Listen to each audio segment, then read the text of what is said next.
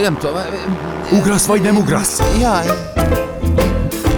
Szabadesés. Valóságérzékelő talkshow Marosi Viktorral. Tabu döntögető kíváncsiság, humor és sokszínűség. Minden hétköznap este 6-tól 8-ig a Rádió Cafén.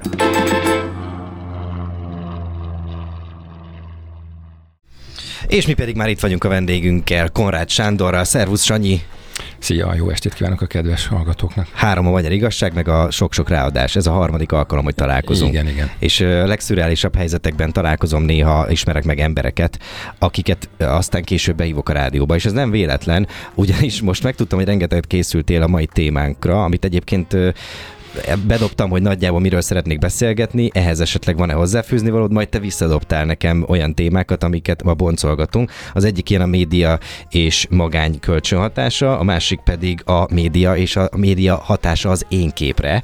Rengeteg kutatás született egyébként ezekben a témákban, lehetetlen lenne mindent ismerni, átolvasni, viszont amik megjelennek azért itt-ott látható helyen, azokat így általában elolvassuk. Ugye a fiatal felnőttek médiafogyasztási szokásait, azt most is sokan kutatják, mi több egy másik műsorban ki is veséztük a rangsorokat, egyébként nem is gondolnád, de a TikTok csak az 5. helyen áll, és az első helyen áll az Instagram, ami médiafogyasztási szokást takar, és hát ugye ez még önmagában csak ugye közösségi média, de itt most mi a médiáról fogunk beszélgetni, arról, hogy milyen felelőssége van a médiának, nekünk milyen felelősségünk van itt, akik rádióban, újságban, tévében dolgozunk,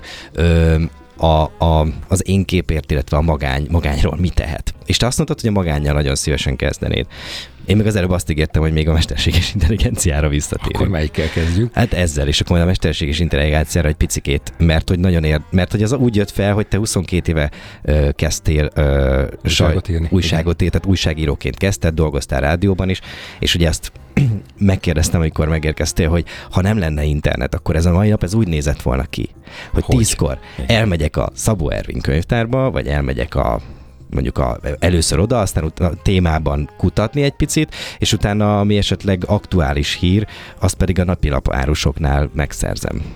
Hát és akkor elmegy pár órám. Működött egy rádiós hírszerkesztő, hírolvasó minden napja, még 22 évvel ezelőtt, amikor kezdtem, hogy ugye arra is fel kellett készülni, hogy mi vagy, ha nincs internet, vagy nagyon lassú, és ugye...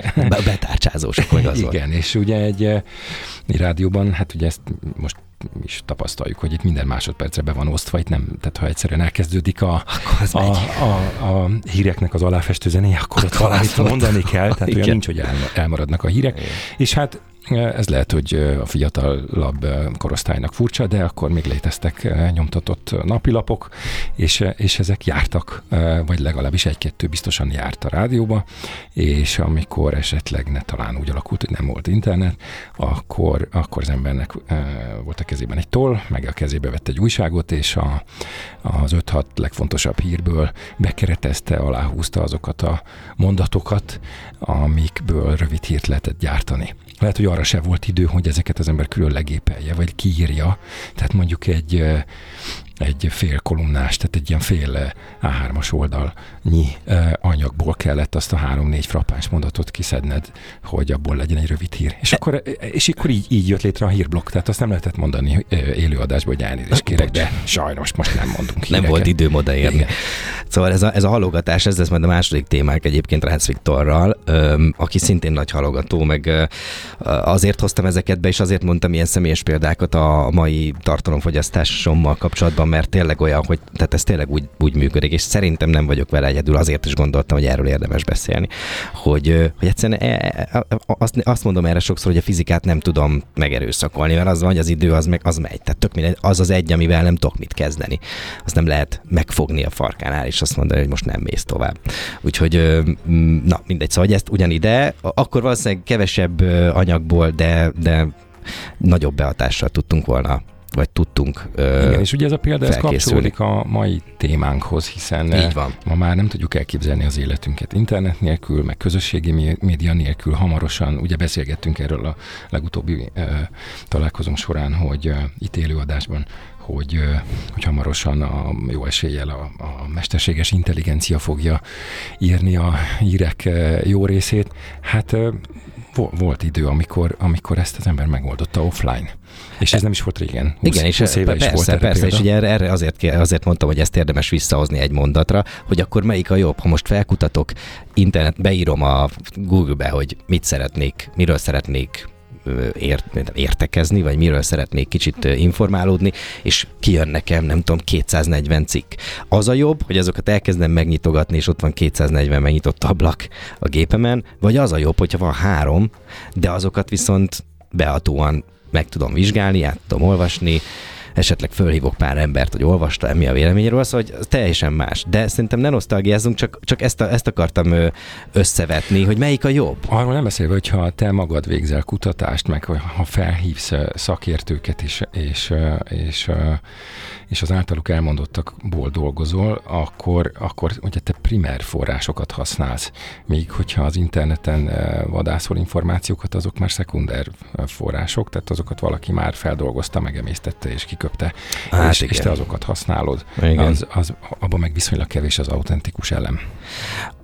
A média és a magány kapcsolatára térjünk rá, de még mielőtt rátérünk, elmondom, hogy fölkerült a Spotify-ra az első beszélgetésünk. Ezt neked is mondom, hogy zugataps. Csodálatos. Az a Playboyról szólt, a Playboy társadalmi hatásairól. Úgyhogy a Spotify, illetve a Szabadesés Spotify csatornáján ez már fönt van, és nagyon boldog vagyok, mert ez is a halogatással. Te ezt megtapasztaltad, hogy ezt azért így... Saját bőröm. Igen, saját bőröm. Igen. Hát még én. Na, tehát akkor a média és a magány kapcsolata. Vagy ugye első körben csak úgy általában véve a magány. Ja, a magány. Tehát, hogy a magányról is vannak különböző statisztikai adatok, meg érdekes információk. És nem ugye... akarsz visszamenni a Wikipédiáig, mit jelent a magány, nem, ugye? Nem, semmiképpen, de azért az meglepő, nem, hogy a fejlett, úgynevezett fejlett társadalmak körülbelül, vagy ezeknek a társadalmaknak a tagjainak körülbelül az 1/4 vallja magát rendszeresen magányosnak, és azt gondolom, hogy itt még lehet egy jó nagy látencia is, tehát elképzelhető, hogy sokkal többen magányosak. És, vagy hogy nem tudjuk, hogy pontosan mit jelent a magány. Vagy hogy nem tudjuk definiálni sem. Igen. Minden esetre ennek elképesztő egészségügyi és mentális kockázatai vannak, tehát szoros összefüggés van sok esetben a korai halálozás és a magány között, vagy egyenes következménye sok esetben a magánynak a szív- és érrendszeri megbetegedések, a rossz mentális egészség, a depresszióra való hajlam, és hát nyilvánvalóan megnövekednek a szociális és az egészségügyi költségek is a magányból fakadó betegségek következtében. Egyébként megkülönböztetünk társadalmi és érzelmi magányt. Ugye a társadalmi magány, amikor valaki izoláltan él, a viszonylag bezárkózva az embertársaitól. Az érzelmi magány alatt meg azt értjük, hogy hiába élsz intenzív közösségi életet mondjuk a közösségi médiában, és ez a mai beszélgetésnek nyilván egy fontos eleme lesz, hogyha ez nem minőségi kapcsolatrendszer, amit te ápolsz a közösségi médiában, attól te érzelmileg még lehetsz kiüresedett, magányos. Ez a társas magány, amiről most beszélsz, egyébként az is ide tartozik, amikor valaki intenzív, aktív társasági életet él, de az már csak egy megszokás. Tehát nem azért megy oda, hogy feltöltődjön mentálisan, érzelmileg, hanem azért, hogy egyszerűen csak eleget tegyen a társadalmi elvárásoknak. Ilyen is van. Így van. Az is egy nagyon érdekes jelenség egyébként, hogy sokan azt gondoljuk, hogy az úgynevezett fejlett társadalmakban az idősekre a legjellemzőbb a magány, mert hogy ők lehet, hogy özvegyek, vagy már nyugdíjasok, és nem dolgoznak, nem aktívak, elszigetelten élnek, ritkán látogatják őket a gyerekeik, vagy az unokáik, ha vannak egyáltalán, vagy esetleg megszakadnak a baráti kapcsolataik, nem tudom, tehát rengeteg oka lehet ennek. A helyzet az, hogy majdnem olyan mértékű a fiatalok körében a magány napjainkban, mint az idősek körében, és ez döbbenetes. Magyarországon egyébként a 60 év fölöttieknek állítólag egy kutatás szerint a 21% kifejezetten magányos, a a fiatalok esetében, tehát 30 év alatt pedig 10% körül lehet ez. De hát ezen a ponton kéne fölhívnunk egy pszichológust. Igen, de akár. Igen, mit mond a költő. De közben meg ugye a média szerepére, hiszen abból is készültél te is, meg én is olvastam utána, hogy a média az miben felelős a magányosság érzésében. Tehát, hogy hogyan lehet ezt, nem tudom, akár a média fogyasztási szokásokat jól definiálni? Hát például abban tetten érhető ez, hogy ugye főleg a fiatalabb generációk esetében, hogy a közösségi médiából tájékozódnak a világ dolgairól elsősorban, és a saját életük valós történéseit a közösségi média, hát hogy is mondjam, hamis képeivel hasonlítják össze, az a referenciájuk, és mivel ennek nem lehet megfelelni, tehát egy idealizált képnek ugye nagyon nehéz megfelelni, ez egy folyamatos frusztrációt tud okozni. Ennek a frusztrációnak pedig számos következménye lehet, megnő a stressz szint, a depresszióra való hajlam, egy állandósult boldogtalanságérzet tud kialakulni. Tehát a közösségi médiát, annak a fogyasztását, azt érdemes tanulni. Azt érdemes tudatosan művelni. Borzasztó erős függőséget okoz. Ugyanis gyakorlatilag dopamin termelődik a közösségi média fogyasztása közben, ez gyakorlatilag ugyanaz a hormon, amit szerencsejáték űzése közben, vagy kokain fogyasztása közben szabadít fel az agy. Tehát hasonló a működési mechanizmus. Ugye elsősorban az okoz nekünk örömforrást, hogyha magunkról beszélhetünk állítólag, és ez a társas kapcsolat, vagy az, hogy személyes érintkezésben ez ilyen 30-40%-ban valósul meg, az online térben pedig 80%-ban. Tehát ott minden egyes like, ott minden egyes pozitív komment, vagy pozitív megerősítés, az gyakorlatilag, hát most mondhatnám azt, hogy hájjal kenegeti az egónkat, de ennél súlyosabb a helyzet, mert hát dopamint szabadít fel, és ez egy olyan függőséget okoz, ami hát gyakorlatilag teljesen elrugaszkodunk a valóságtól, és ezáltal a közösségi térben fogjuk az életünket élni. Oké, ha nem a közösségi médiáról beszélünk, hanem a közösségi média által is felkapott akár híreket, álhíreket, akkor ott milyen szerepe van a média fogyasztásnak a magány kialakulásában? Tehát itt most nem közösségi médiáról beszélek, mert ezt nagyjából egyébként már ismerjük, tudjuk, látjuk, hallottuk. Többen, akik nem tudom, a Facebooknál dolgoztak, aztán eljöttek és kiteregették nem csak erről, hanem minden másról a véleményüket, meg azt, ami zajlik. Azt tudod, hogy több közösségi média cég vezető, aki lemondott a pozíciójáról, és olyan is volt köztük, aki megbánta, hogy egyáltalán valaha részt vett ebben a dologban. Tehát, hogy náluk mi az egyöntetű vélemény azzal kapcsolatban, hogy hány évesen érdemes ezt, vagy hány évesen szabad elkezdeni a közösségi média fogyasztást? Nem. 14 év. Tehát, hogy de ez mondjuk egy reális. Igen, tehát amikor Steve Jobs megkérdezték halála előtt nem sokkal, hogy mit szólnak a gyerekei a legújabb fejlesztésekhez, akkor azt mondta, hogy semmit. Hát 12-13 évesek, tehát nem engedem nekik, hogy használják. Hát ő is így találta ki, csak ezt aztán elfelejtette mondani a nagy bejelentésekkor, tudom, amikor megjelent a legújabb iPad, meg a nem tudom mi, tehát akkor ezeket én nem emlékszem, hogy ilyenről lett volna szó. Vagy legalább lehet, hogy nem jutott el hozzánk a cikk. Nem tudom. De egyébként ez egy abszolút, de hát a WHO is azt mondja, hogy 14 éves kor alatt nem érdemes, sőt, hát nem érdemes, igen, ez egy ajánlás. És a gyerek kezébe adni az okostelefont. Akkor is érdemes korlátozni, tehát tínédzserek esetében is érdemes mondjuk napi 1 órára korlátozni, ami nyilván nagyon nehéz, mert nagyon önállóak tudnak lenni a tínédzserek, és hát nyilván mi is emlékszünk, hogy amikor tínédzserek voltunk, akkor minél nagyobb szabadságot szerettünk volna magunknak, a szülőkkel szemben, vagy az iskolával szemben, vagy úgy általában a felnőttek világával szemben, de hát érdemes ezt úgy kontrollálni, hogy ne uralja le a tinédzsernek az életét, mert ki tud alakulni egy olyan hamis énkép, vagy annyira károsítani tudja az énképet, vagy akár a szexuális fejlődést, az, amivel a közösségi médiában találkoznak, hogy az nem is tudom, hogy egyáltalán gyógyítható-e.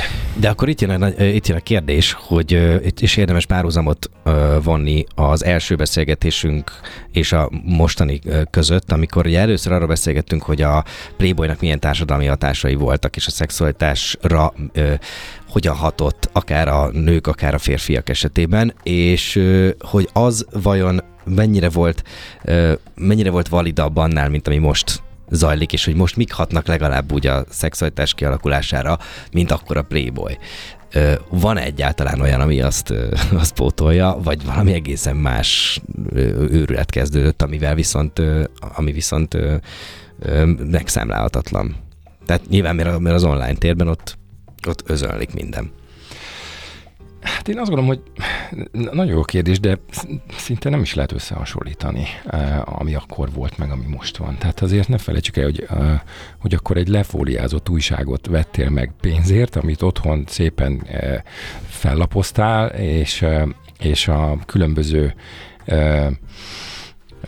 szépirodalmi és mindenféle művészeti, meg egyéb magas nívójú szerkesztett tartalmak között voltak persze erotikus fotóanyagok, meg felvilágosító tartalmak, vagy ilyen népnevelő, vagy társadalmi jobbítónak szánt tartalmak is, de hát azért ez egy jócskán, hogy is mondjam, szerkesztettebb, színvonalasabb, tudatosabban megkonstruált felület volt a közösségi médiában, megömlik ránk minden. És én azt gondolom, hogy ezt egy fiatalkorú, egy kiskorú ezt nem biztos, hogy tudja értelmesen vagy tudatosan használni abban az értelemben, hogy megóvja a saját lelki épségét a mindenféle behatásoktól. Hát sok esetben mi is felnőtt fejjel pörgetjük az Instagramot, vagy az egyéb felületeket, és rendesen egyik reklámot kell, hogy tiltjuk a másik után, vagy egyik nem kért, vagy kéretlen tartalmat töröljük a másik után. És jön a másik helyette, az a baj. Tehát mindig lesz helyette más. De nyilván mi erre fel vagyunk készülve, meg ha akarjuk, akkor kilépünk belőle. De olyat érzékeltél már, hogy az idő megszűnt? Hogy az idő megszűnt. Milyen értelme? Hát, hogy egyszerűen csak megszűnik az idő. Miközben? Tehát a téridő viszony az egyszerűen elmúlik, miközben görgetsz. Persze. Tehát ez benne a veszélyes. Van ilyen hatása, persze. Beszéljünk még a médiáról is. Egy rövid szünetet tartunk, lesz itt zene is, meg minden egyéb, és pár perc múlva folytatjuk a beszélgetést Konrád Sándorral, kommunikációs szakemberrel, aki egyébként egykor a Playboy újságírója volt. Ha lennem a Playboy, akkor ma is gondolom írná bele. Természetesen. Hát, legalábbis reméljük, hogy igen. És mi ha visszajön? Lehet, hogy vissza... Azt nem hiszem, hogy Magyarországon visszajönne, de a német Playboyon gondolkodom, hogy jelentkezem. Hogy akár külsős, nem érne. Beszélsz németül? Javol.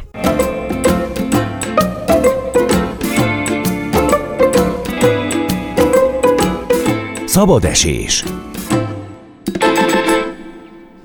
Folytatjuk Konrád Sándorral, az előbb beszélgettünk a médiafogyasztási szokásokról, amiről nem lehet eleget beszélni, és itt van egy olyan adat egyébként, amit nagyon izgalmas, mert nem lehet elkerülni, de azt most te mondtad, Sándor, az előbb, hogy 50 000 éves az emberi test. És hogy az igazából, mármint az ember... A biológiai paramétereink 50 000 éve nem változtak a lényegét tekintve. Clickbait volt, ahogy most mondtam. Igen, miközben a minket körülvevő épített környezet, meg a technológia, amit magunknak teremtettünk, az döbbenetes mértékben megváltozott, és rohamtempóban változik, és gyakorlatilag ez exponenciális ütemben folyamatosan felgyorsulva fejlődik, amit gyakorlatilag a mi idegrendszerünk, tudatunk, mentális állapotunk nem tud lekövetni. Ennek a része a mesterséges intelligenciához való viszonyunk is, meg ennek a része... A félelemre gondolsz? Igen, meg ennek a része a közösségi médiához való viszonyulásunk is, vagy a közösségi média által okozott frusztrációnk is, mert hogy gyakorlatilag ezt nem tudjuk feldolgozni. Ugye az ember biológiailag még mindig úgy van kódolva, hogy egy természetjáró, vadászó, gyűjtögető lény, amely esténként összegyűlik a tábortűz körül. Hát jelenleg a tábortűz az a közösségi média. Az online tábortűzünk. Személyes interakciók nélkül. És különben ugyanúgy fontos, hogy ugyanúgy szükségünk van rá, vagy erre a tábortűz élményre. Tehát gyakorlatilag, ha ez kiváltja azt a tábortüzet, most itt nem, hogy néznek ki, hogyha egy török kézét tábortüzet raknánk az utcában. Igen, hát ez olyannyira elemi igényünk, hogy egyébként a valahová tartozás, tehát a szociális élet, az a ugye a Maslow-féle szükségletkielégítési piramis harmadik szintje. Tehát az első a fiziológiai szükségletek, tehát hogy ne fázzál, legyen mit enni, legyen hol lakni. A második a létbiztonság, és a harmadik az rögtön a szociális élet. Tehát ez az emberi létezésnek nélkülözhetetlen eleme. És mivel ennek a nagy részét valamiért kényelmi okokból áttettük az online térbe, de ez nem tudja kiváltani a valós személyes társas érintkezés elemi igényét. Szerinted ez okoz frusztrációt? Hogyne. Leginkább? Leginkább de még akkor is, hogyha hozzászokunk. Illetve akkor... azok a hamis minták, amikkel találkozunk az online térben. Tehát, hogy ott nem a valósággal találkozunk, hanem mindenki a szebbik arcát, a jobbik énjét mutatja, a sikereit mutatja, ott családi veszekedésekről, vállásról, és mit tudom én, görögországi nyaralás során felhasadt talpról. Nem nagyon olvasol, nem nagyon találkozol ilyennel, csak fantasztikus eljegyzési, lánykérési képek, csodálatos gurmé éttermekben elköltött vacsorák, és mindenféle szenzációs dolog, csodálatos tengerpartok, gyönyörű bikinis hölgyek, tökéletes retusált fotókon természetesen. És ez egy olyan frusztrációt okoz azoknak, akik mi itt sétálunk a Váci úton, melóba, meg haza, meg vissza, meg sorban állunk a Spárban a pénztárnál, hogy... Ne nyisd ki. Tehát, hogy hajlamosak vagyunk azt feltételezni, hogy akik... Tehát a referenciáink nem élnek hétköznapi életet, pedig dehogy nem. Milyen érdekes, hogy nem tudunk visszatalálni a sima médiához. Ugye én elkezdtem azzal, hogy... Mert mindennel összemosódik a közösségi média, de nekem még nagyon érdekel az, hogy az infotainment, tehát a szórakoztató média az hogyan referál arra, amire valóban szükségünk van. Vagy elénk adják azt, amire egyébként nincs szükségünk, de majd megszokjuk, és akkor azt fogjuk fogyasztani, amit elénk raktak. Beszélgettünk erről korábban, emlékszel, amikor a Playboy volt a fő téma, hogy ízlést, trendet, igényt, azt meg kell teremteni, az nincs csak úgy. Én azt gondolom, hogy ez az infotainment egyik sajátossága, hogy kreálnak különböző mesterséges termékeket, ezt nem lehet máshogy nevezni, vagy formátumokat, ez nagyon kedvelt kifejezés, és akkor ezt mi tálcán kapjuk, hogy tessék, hát neked erre van igényed, és te erre nem gondoltál addig, hogy neked erre igényed van, de aztán megkóstolod, és elhitetik veled, hogy ez finom. Erre szerintem a legjobb példa az, amikor a Steve Jobs bejelentette az első iPad-et, igen, az első tablet gyakorlatilag, ami előtte még nem volt más, és talán újságíró kérdésre azt mondta, hogy ugye kérdezték tőle, hogy tehát erre mi szükség, erre nincs szükség. Hát nincs szükség, de ugye az igényt azt gyakorlatilag meg kell teremteni. Tehát ők megteremtették. Egyébként nem idéztem pontosan, de az volt a lényeg ennek, hogy a tabletre való igényt megteremtették valahogy. Kiváltotta a magazinokat, meg az e-mail, tehát összevonta az e-mail írást a magazinolvasással, a tartalomfogyasztással, és ott lett egy olyan eszköz a kezedben, amire az előtt eszedbe se jutott, hogy szükséges lesz. Nyilvánvalóan az egyik legfőbb evolúciós, motivációs tényező a lustaság, meg a kényelem. Tehát az, hogy minden egy helyen, minden egy kis eszközön keresztül elérhető és elvégezhető, és egyszerre tudsz levelet írni, zenét hallgatni, és nem tudom, tájékozódni a világ dolgairól egy tableten keresztül, az egy óriási kényelmi igénynek a kielégítése. Oké, és akkor a kényelemnél jön az, hogy a frusztráció, tehát ha már túl kényelmes valami, akkor az mennyire okoz frusztrációt? Hát nagyon. És visszacsatolok oda, hogy nem szerezted, tehát hogy nem úgy szerzed meg a híreket, ahogyan, mint a 22 évvel ezelőtt, tehát nem dolgozol meg azért, nem küzdesz azért, hogy információt kapjál, hanem valójában együltő helyedben beírod és megtalálsz mindent, amit egyébként korábban a könyvtárból, meg a nem tudom, sajtóközpontból kaptál meg, tehát ez is egy ilyen frusztrációt tud okozni. Ez a megküzdés egy nagyon fontos szó, erről hadd beszéljek egy picit, olvastam erről egy cikket, hogy egy pszichológus ezt javasolja a tínédzsereknek, hogy küzdjenek. Tehát, hogy mert hogy a közösségi média, meg az internet erről szól, hogy mindent egy másodpercen belül elérsz, megtalálsz, elolvasod, megnézed. Tehát gyakorlatilag minden, ami szemed, szádnak inger, azt kvázi leveszed a polcról virtuálisan, és ezáltal egy fiatal nem tanul meg küzdeni.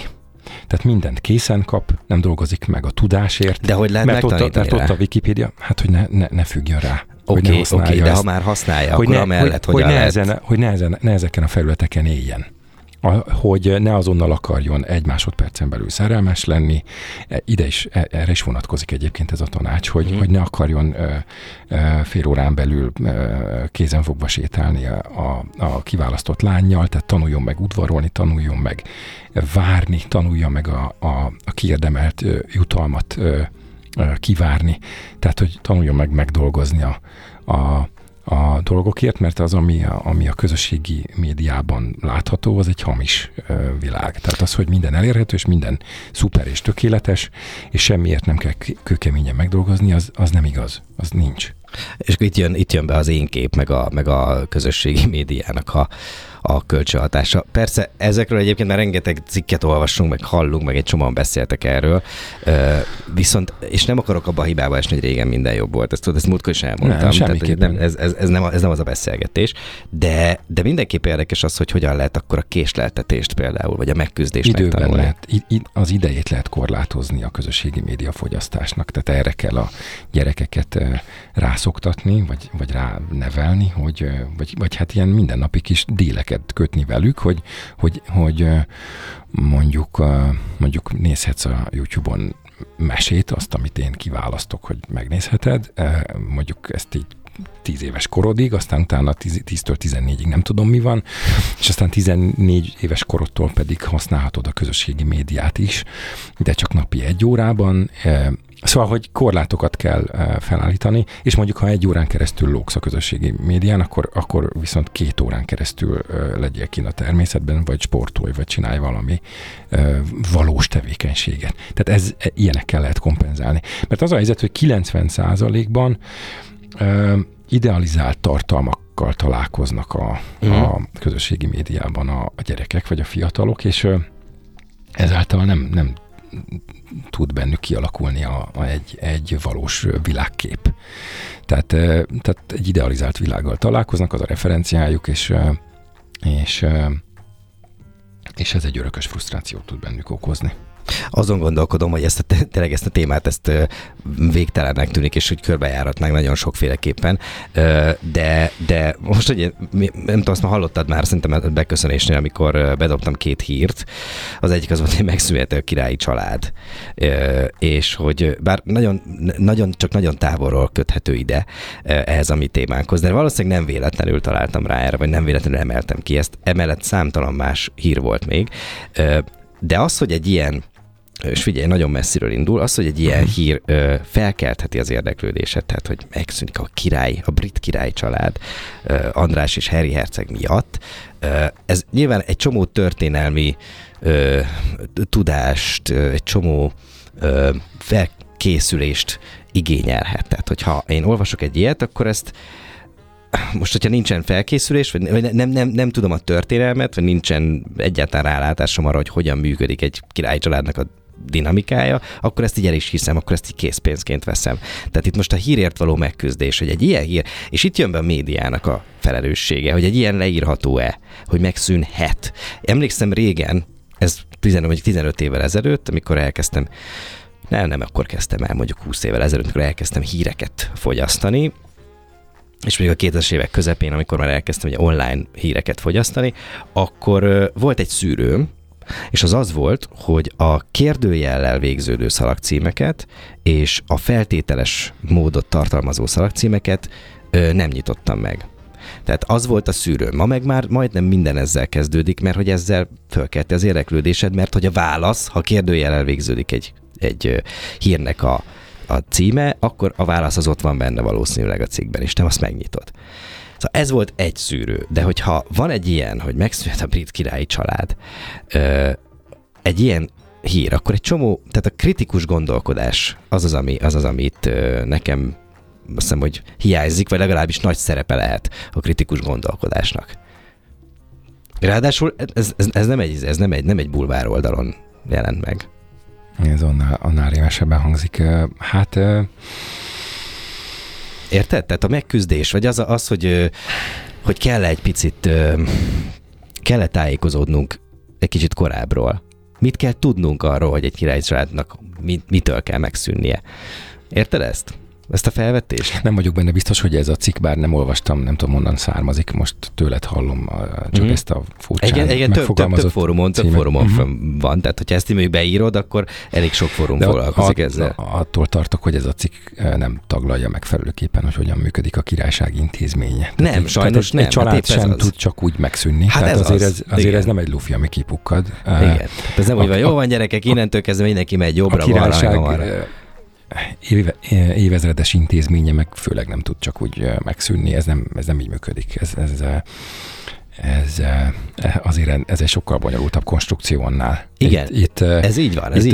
Itt a brit láthatatlan alkotmánytól kezdve a tradíció, a királycsalád nem csak az Egyesült Királyságban, hanem a brit birodalomban betöltött szerepe, mert hogy még ma is az a néhány sziget, ami az Egyesült Királysághoz tartozik, az együtt birodalmat képez egyébként, hivatalosan, tehát és a brit királycsalád számos kisebb-nagyobb országnak az államfője még az Egyesült Királyságon kívül. Tehát, hogy ez egy nagyon bonyolult konstrukció, ez tehát erről egy ilyen slendrián szalagcímet írni, azt én nem is tudom. De mi volt a kérdés ezzel kapcsolatban? Érted, azért hoztam ezt be, hogy mi a felelősségünk? A tudatos tartalomfogyasztási szokások kialakulása. Hát egyrészt meg, hogy a médiának milyen felelőssége van. Tehát, hogyha egy ilyet leírhatok, akkor... És persze, benne van a feltételes mód, ugye? Tehát, hogy ezzel már lehet mosakodni, hogy ezt a közösségi média nem tényként kezeljük. Annyiban változtatta meg alapjaiban a média szerepét és a médiafogyasztási szokásokat, hogy hát gyakorlatilag egyre inkább zárójelbe helyezi az újságírót és a szerkesztőt, mint fontos foglalkozást. Tehát gyakorlatilag az újságíró és a szerkesztő egy ajtón állóvá vált, aki megakadályozza, hogy az információk direktben szűrő nélkül eljussanak a fogyasztóhoz. Onnantól kezdve, hogy a közösségi médiában közvetlenül kommunikál egy kormány, egy politikus, egy nemzetközi szervezet, egy futballklub, vagy bárki a követőivel, az olvasótáborával, a rajongóival, vagy a nem tudom kicsodáival, minden esetre azokkal, akik követik, gyakorlatilag zárójelbe helyeződött a hagyományos média szerepe. Tehát azt gondolom, hogy a média akkor tudja megőrizni valamennyire a státuszát, ami egyébként egy állandóan változó státusz, hogyha nem ilyen címeket ír, mint amit az előbb mondtál, hanem alapos tartalmakat gyárt. Persze van sok trend, az is egy trend, hogy hírverseny van, és... Hát én azt gondolom, hogy most már nagy részt előbb ugyanazt. Nagy részt a hírverseny diktál. És teljesen mindegy, hogy milyen színvonalon, csak minél gyorsabban jelentessük meg az adott eseményről szóló tudósítást. Hát érdekes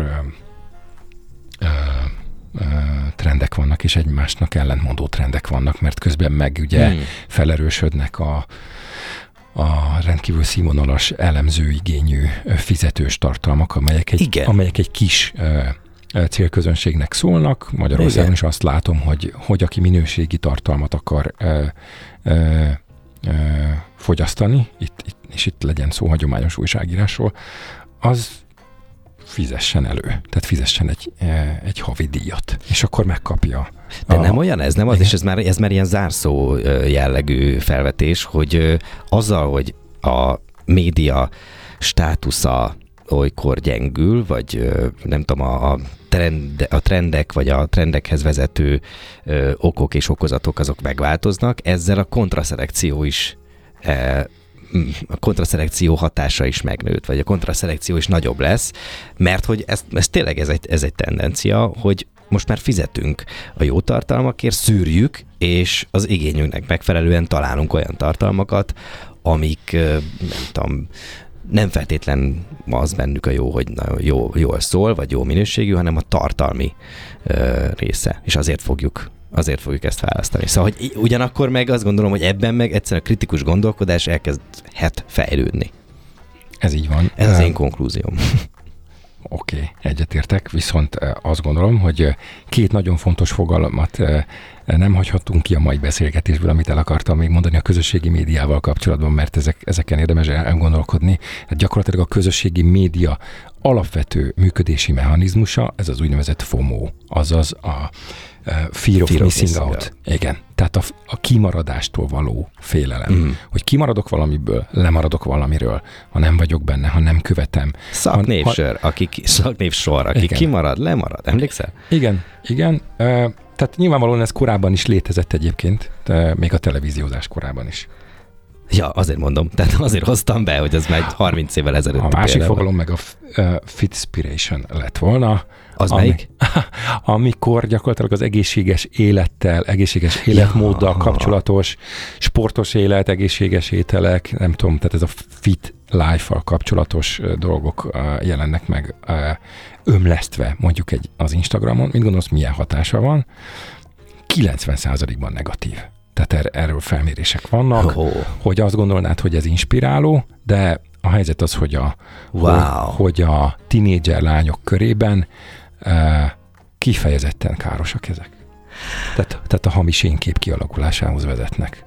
Az őrült edzésprogramok kialakulásához, vagy elindulásához, az étkezési zavarok. Nekem folyamatosan dobja fel ezeket az edzésprogramokat, akkor szűrök én is. Jó, hát az a konklúziónk, hogy szűrjünk. Szűrjünk. Na jó, de ne úgy, ahogy sokan értik. És fogyasszunk tudatosan tartalmakat, és időben is korlátozzuk magunkat. Nem véletlenül Konrád Sándorral beszélgettünk erről a témáról, eléggé azt hiszem, hogy velősen meg áthatóan, mert hogy írt újságot, dolgozott rádióban, szerkesztett híreket, most meg kommunikációs szakemberként dolgozik, és köszi, hogy itt voltál, Sándor. Én köszönöm a lehetőséget.